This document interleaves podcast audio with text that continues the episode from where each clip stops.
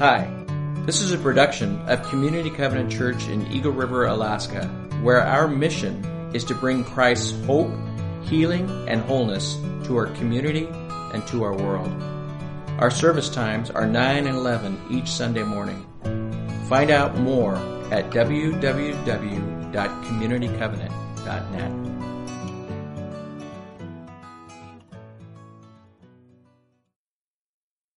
So again, from Matthew chapter thirteen, verses thirty-one through thirty-three. He told them another parable. The kingdom of heaven is like a mustard seed, which a man took and planted in his field. Though it is the smallest of all seeds, yet when it grows, it is the largest of garden plants and becomes a tree, so that the birds come and perch in its branches.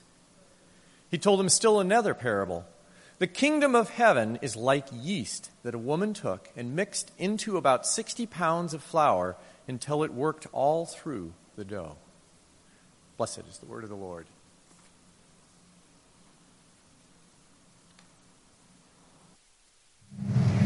For many thousands of people here today, this will be an hour of decision. And you will never be the same today. Even if you refuse Christ, you'll never be the same. Once you've faced him, once you've heard the gospel and rejected it, you can never be the same. It says when the rich young ruler rejected Christ.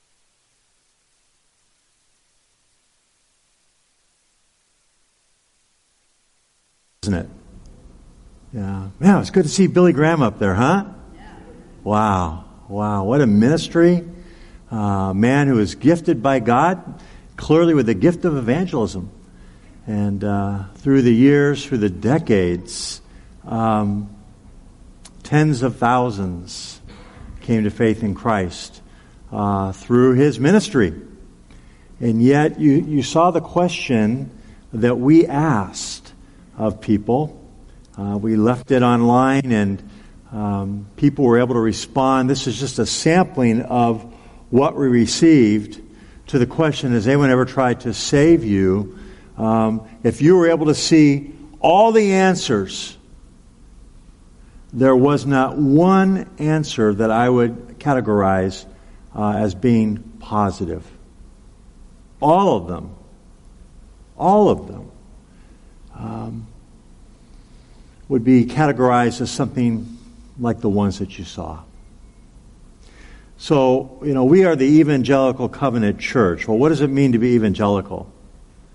It means that we have a commitment to sharing the good news of the gospel, that we take seriously uh, the Great Commission, uh, that we are to go and we are to make disciples of all nations, baptizing them in the name of the Father and of the Son and of the Holy Spirit. And yet, when you see the word evangelism, what comes to mind? Well, if you're thinking of an event or an evangelist, maybe Billy Graham, maybe Greg Laurie, maybe Louis Palau, these are all famous evangelists. But for most of us, we don't have the gift of evangelism. We're, we're not Billy Graham. We're not Greg Laurie. We're not Louis Palau. Not all of us have the gift of evangelism. But all of us are called to do the work of evangelism. Does it make sense? And yet, when we hear the word, it strikes fear into most of our hearts, because we associate it with a method. And the method is getting up in front of people, uh, giving an invitation, a gospel invitation, followed by uh, uh, calling people forward to receive Christ. Or maybe we associate it with going door to door, knocking on the door. Or maybe we associate it with standing on a street corner saying, "Excuse me, sir, can I have a moment to tell you about Jesus?" Those are all stereotypes of evangelism, aren't they? And for most of us, when we think of that, we're not thinking, yeah, I can't wait, right? Most of us are thinking, ooh, that's not me. I'm not very comfortable with that. That's not my gift. And yet every single one of us here is called. And we are called to proclaim um, God's rule and reign through His Son, Jesus Christ. That's, that's the kingdom of God.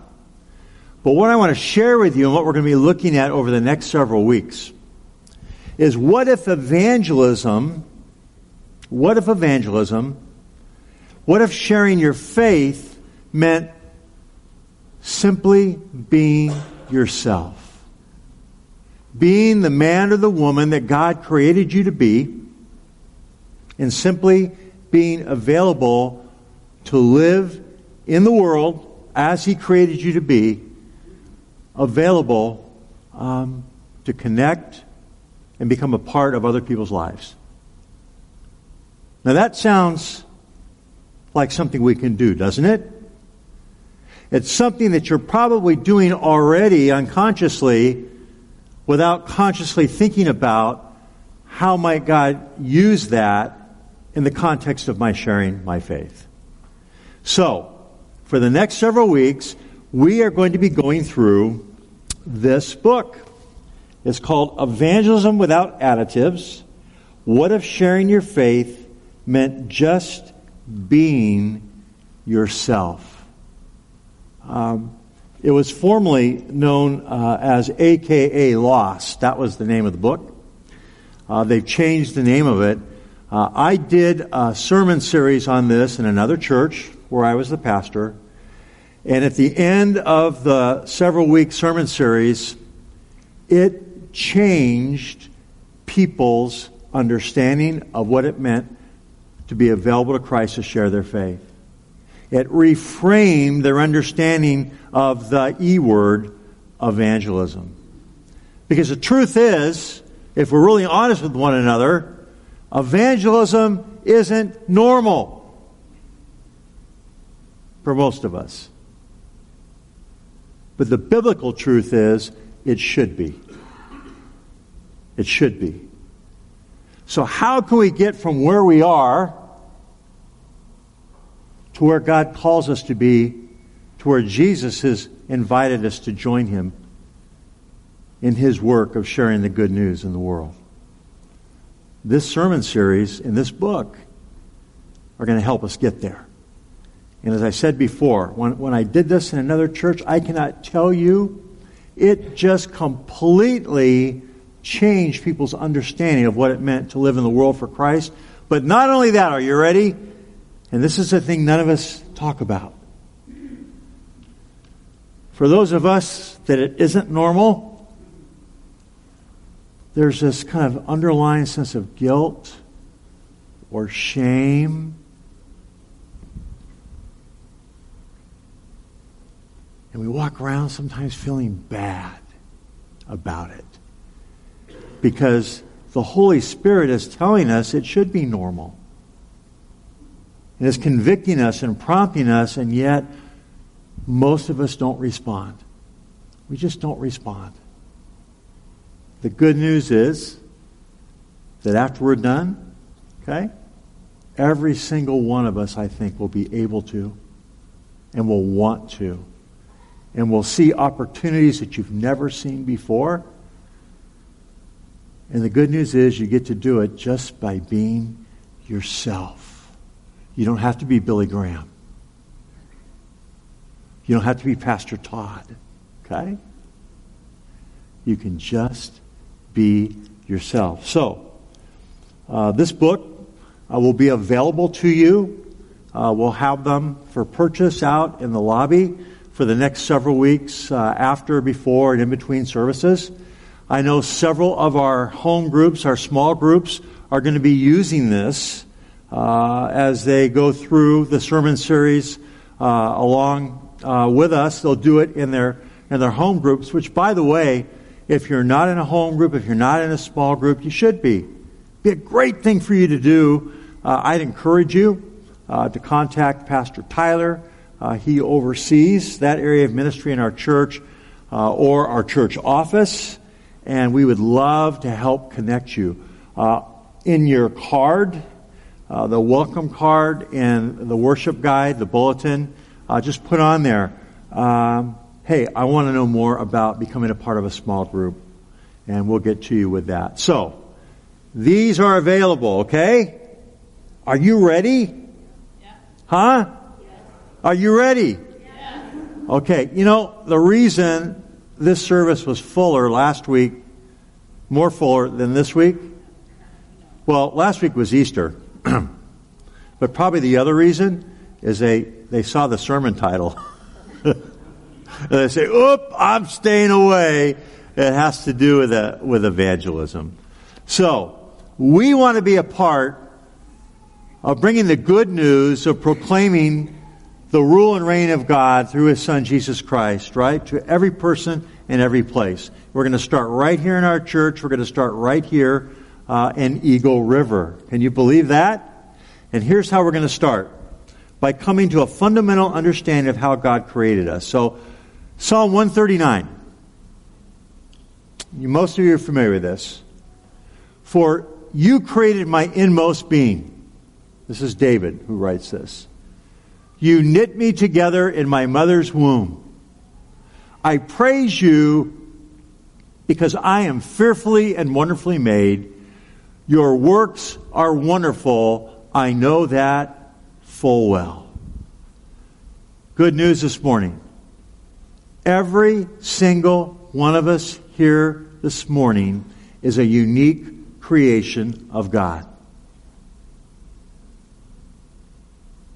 That before the foundation of the heavens and the earth, God knew you.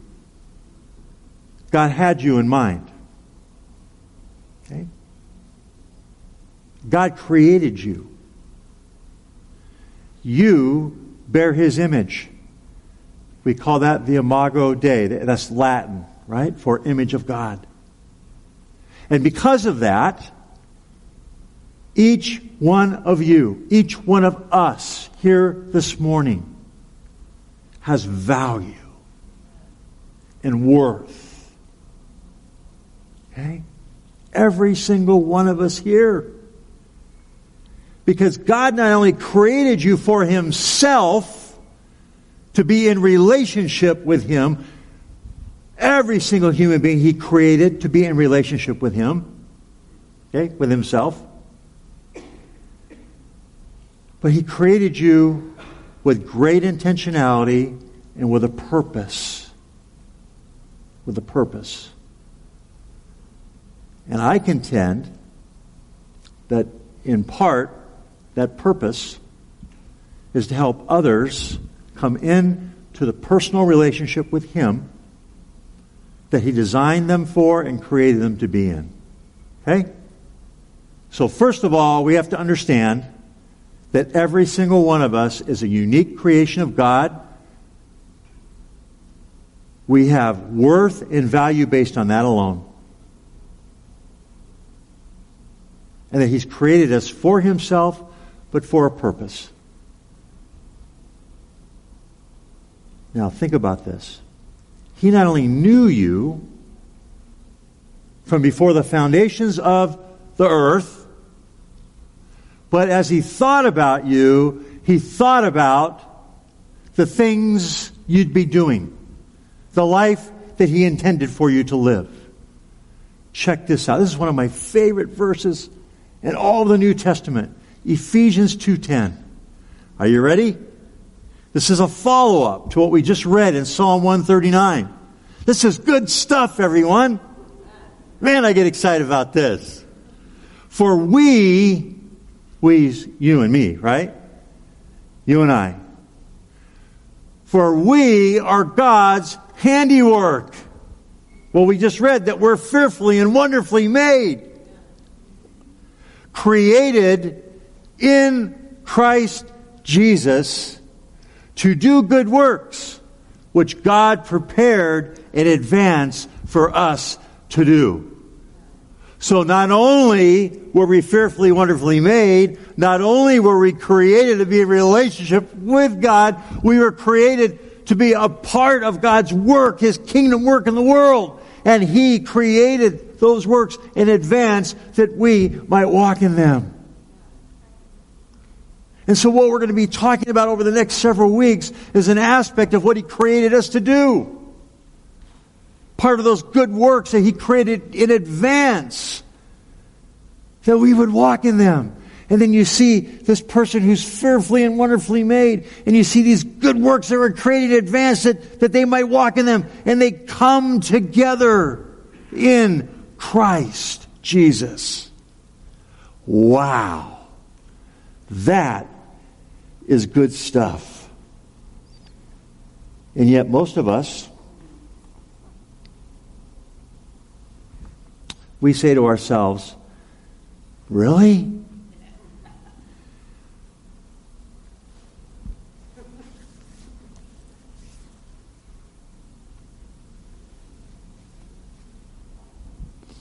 Who, me?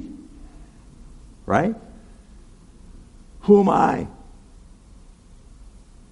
Who am I? Really? God really did that? Pastor Todd, you must be talking about somebody else. You, you can't possibly be talking about me. Yes, I am. Yes, He did. He did. And most of us, when we think of living in the world for Christ, we, we put ourselves way down on the list of saints who are making a difference in the world. And we look up and we, we see folks like Billy Graham and say, Billy Graham, right? Me. Okay? By the way, I'm going to take a little rabbit trail. That's the sin of comparison. If we are fearfully and wonderfully made, if God created good works for us in advance, we might walk in them. If we get stuck in the trap of comparing ourselves to others, we'll never be the person that God created us to be. Because I guarantee you, when we do that, we always end up on the short end of the stick.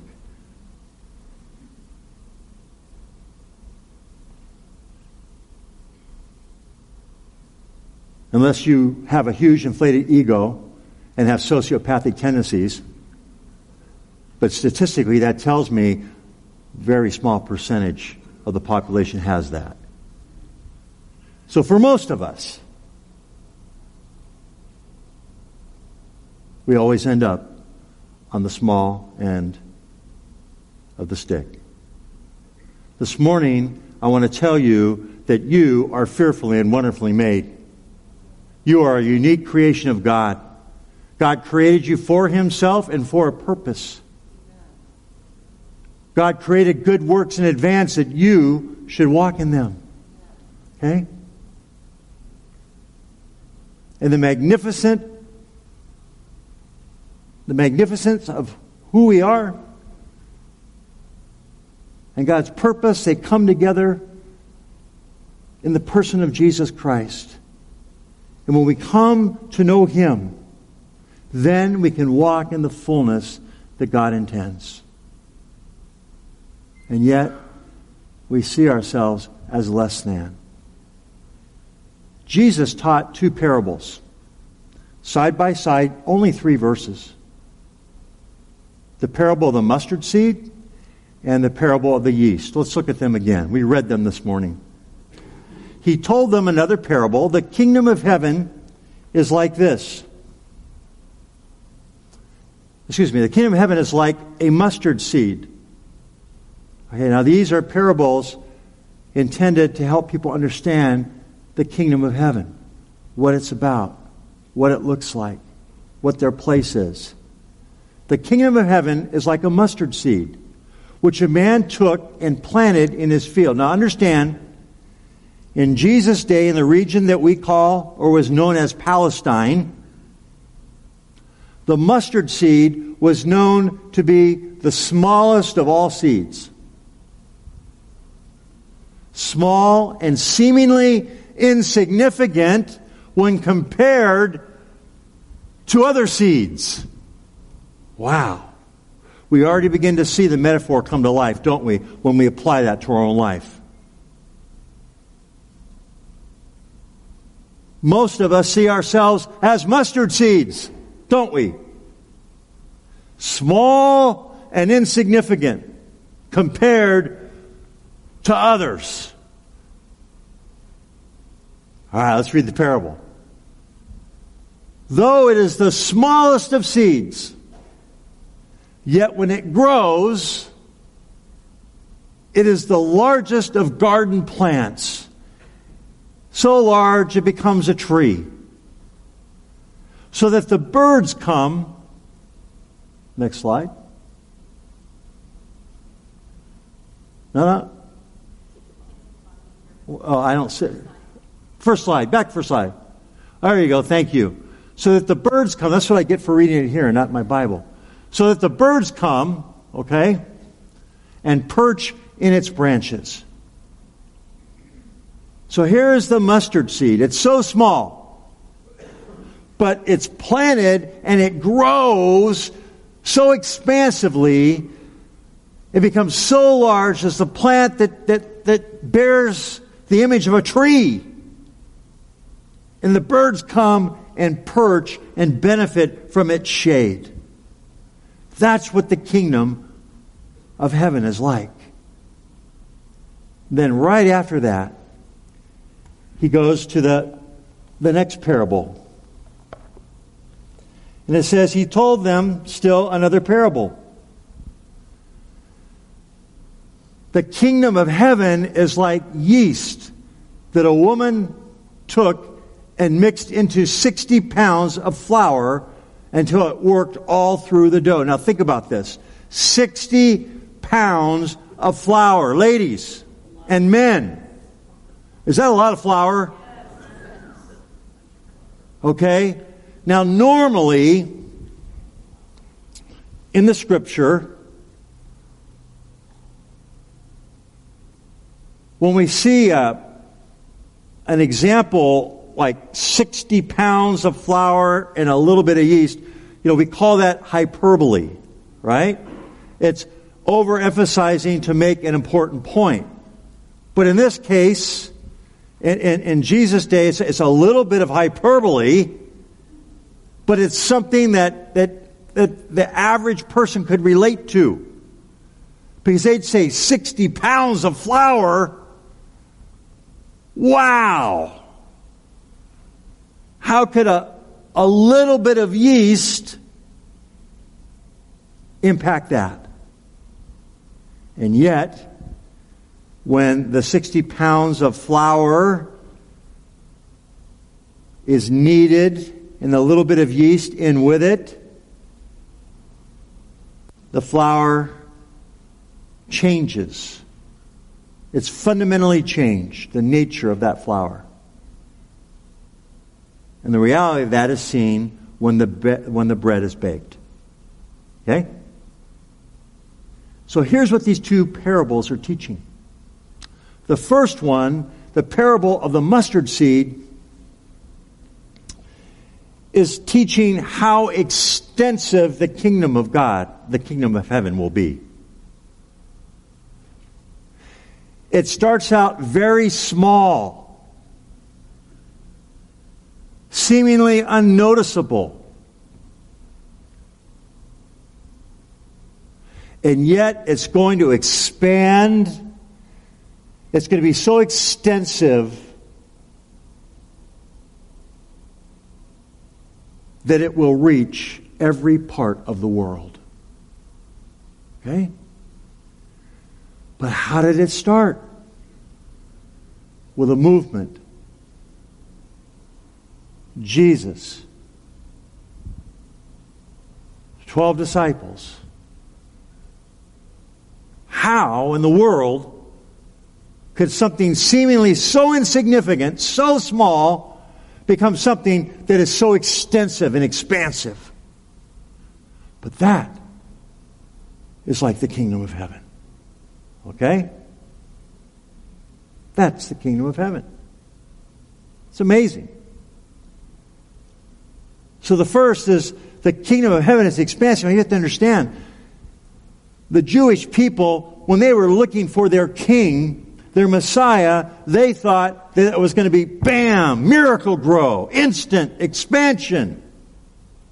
And Jesus is saying, no, no, no, no, no. It's not going to be like that. You have to understand, it's going to be like this. Okay? And then the second part, the yeast, is talking about how not only will the kingdom of heaven expand and be so expansive, it's going to reach the uttermost parts of the world, but it's going to impact and affect every sphere of life. That the yeast needed in the sixty pounds of dough will impact every ounce of that dough. And that the kingdom of heaven will not only be expansive, but it's going to be intensive. There will be no sphere of life, no place that it does not impact and have its effect on. Uh, the great Dutch theologian, Abraham Kuyper, uh, he called this sphere sovereignty. And this is what he said, that there is not a single inch of all creation that Jesus Christ does not claim and say, this belongs to me. Wow. That's what the parable of the yeast is talking about. So now, how does that happen? It begins with something as small as a mustard seed or with a little bit of yeast. Isn't that great? For those of us who think of ourselves as mustard seed?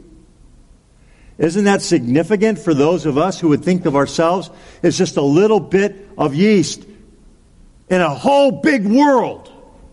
What difference can we make? Jesus is saying in these two parables, all the difference in the world. That's good news. That you don't have to be Billy Graham. You can be yourself. God created you to be yourself. And in the context of that, you can have a great impact in the kingdom work in the world. Chapter one of this book is entitled, Boldness is Overrated. Because most of us think we have to have the boldness of a Billy Graham to make a difference. What Jim Henderson is saying and what Jesus is saying is, no, you don't just be yourself, be a mustard seed, be a little bit of yeast. Let the Lord knead you in the dough of the world, and you will make a profound difference. Okay? Just allow Him to plant you in the soil of culture in which you live. The neighborhood, the workplace, the school. Just let Him plant you and turn you into that soil and watch and see what He does. You see, because God is the one, ultimately, that causes the growth. God is the one, ultimately, that reveals Himself and impacts every sphere of life. Through us. Um,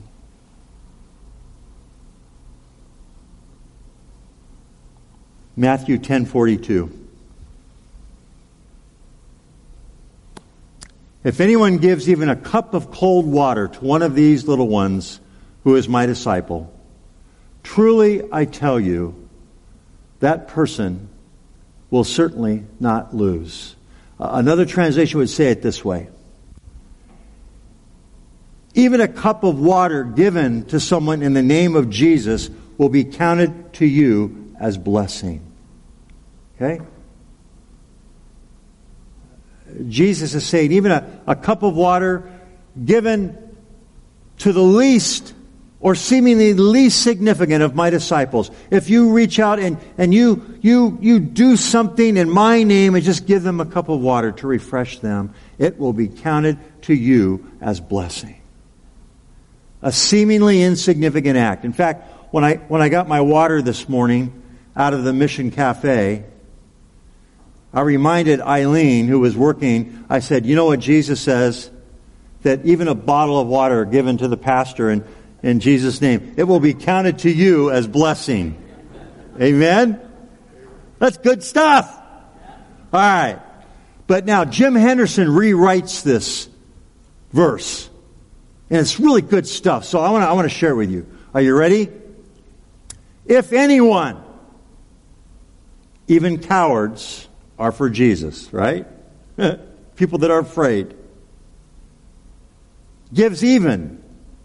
Small things in the economy of heaven are big things. A cup of cold water. Ordinary things are the real things. Because he is my disciple, good intentions count too. He will not lose his reward. It counts, and God will reward it. Okay? Let's take a closer look at Jesus when we think of, of how Jesus shared the good news of the kingdom. Number one, he asked great questions. Do you know that you can You could just talk to somebody. You could give a, a, a free attention giveaway. Pay attention to somebody just by asking them a question. Engage them with a question. Jesus asked good questions, didn't he? In fact, when he was challenged theologically by the teachers, the scribes, the Pharisees, right? Seldom did he answer them directly. He normally answered them with what? A question. We can learn to ask questions and engage people. Connect with them just by asking questions. He wasn't frenzied when it came to moving people closer to the kingdom of God. Now, when I was coming up, and I first came to Christ, and I was a part of the church, and I went to the evangelism class, they used to tell me, listen, you've got to know the Word of God. You've got to just know what it says. You've got to be so good at sharing it with people because you know what? That might be the only chance that person has to receive Christ. And if they say no to you, then they're going to spend eternity separated from God in hell.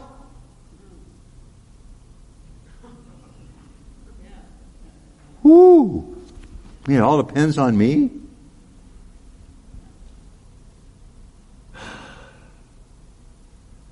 Evangelism is a process.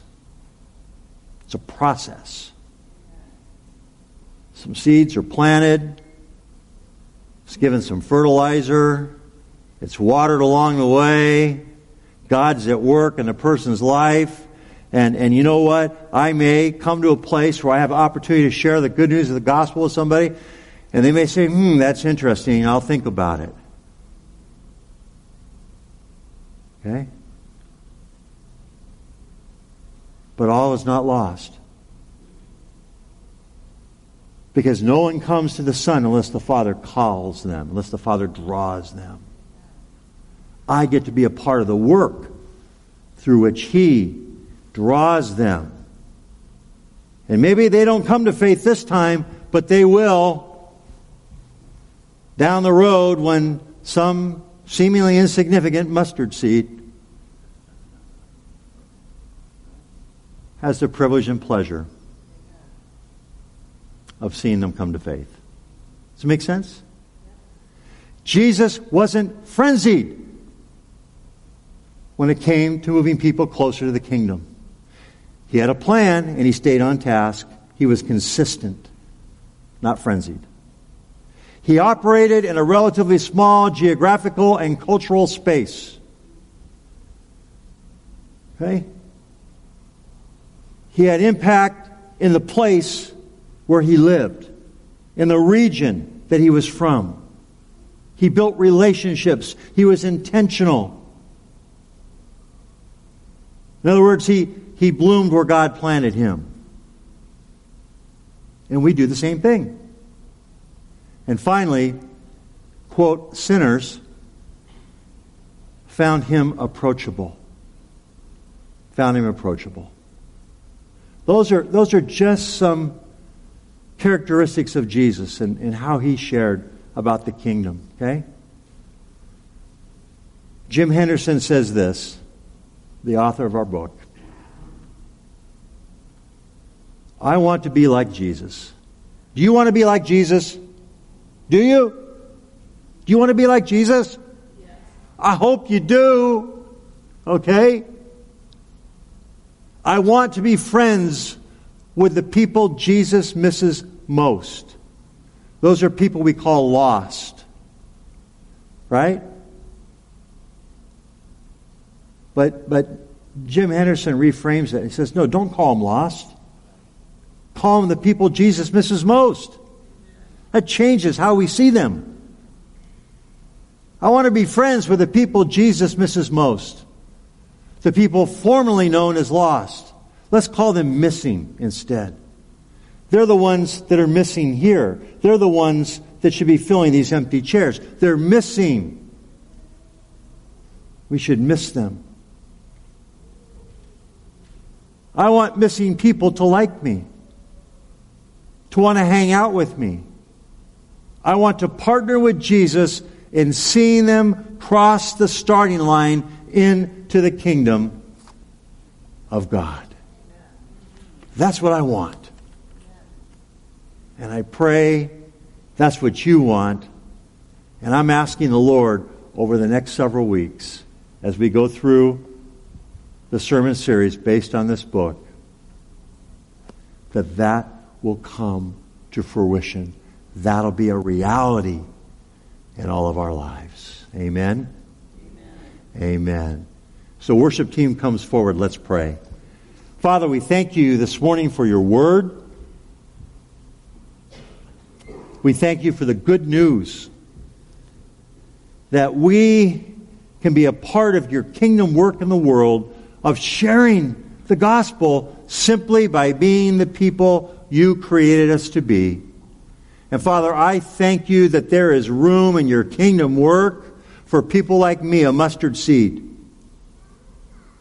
Because sometimes I feel just like a little bit of yeast in sixty pounds of dough. What difference can I make? But Father, you have reminded us that each of us together, fulfilling the purpose for which we are created, can make all the difference in the world. And that we can be a part of helping people cross the starting line in the race of faith as they, as they enter into the kingdom of God, as they trust Jesus Christ to be their Savior. Father, enrich our lives, encourage us, help us to be who you created us to be, to your honor and to your glory.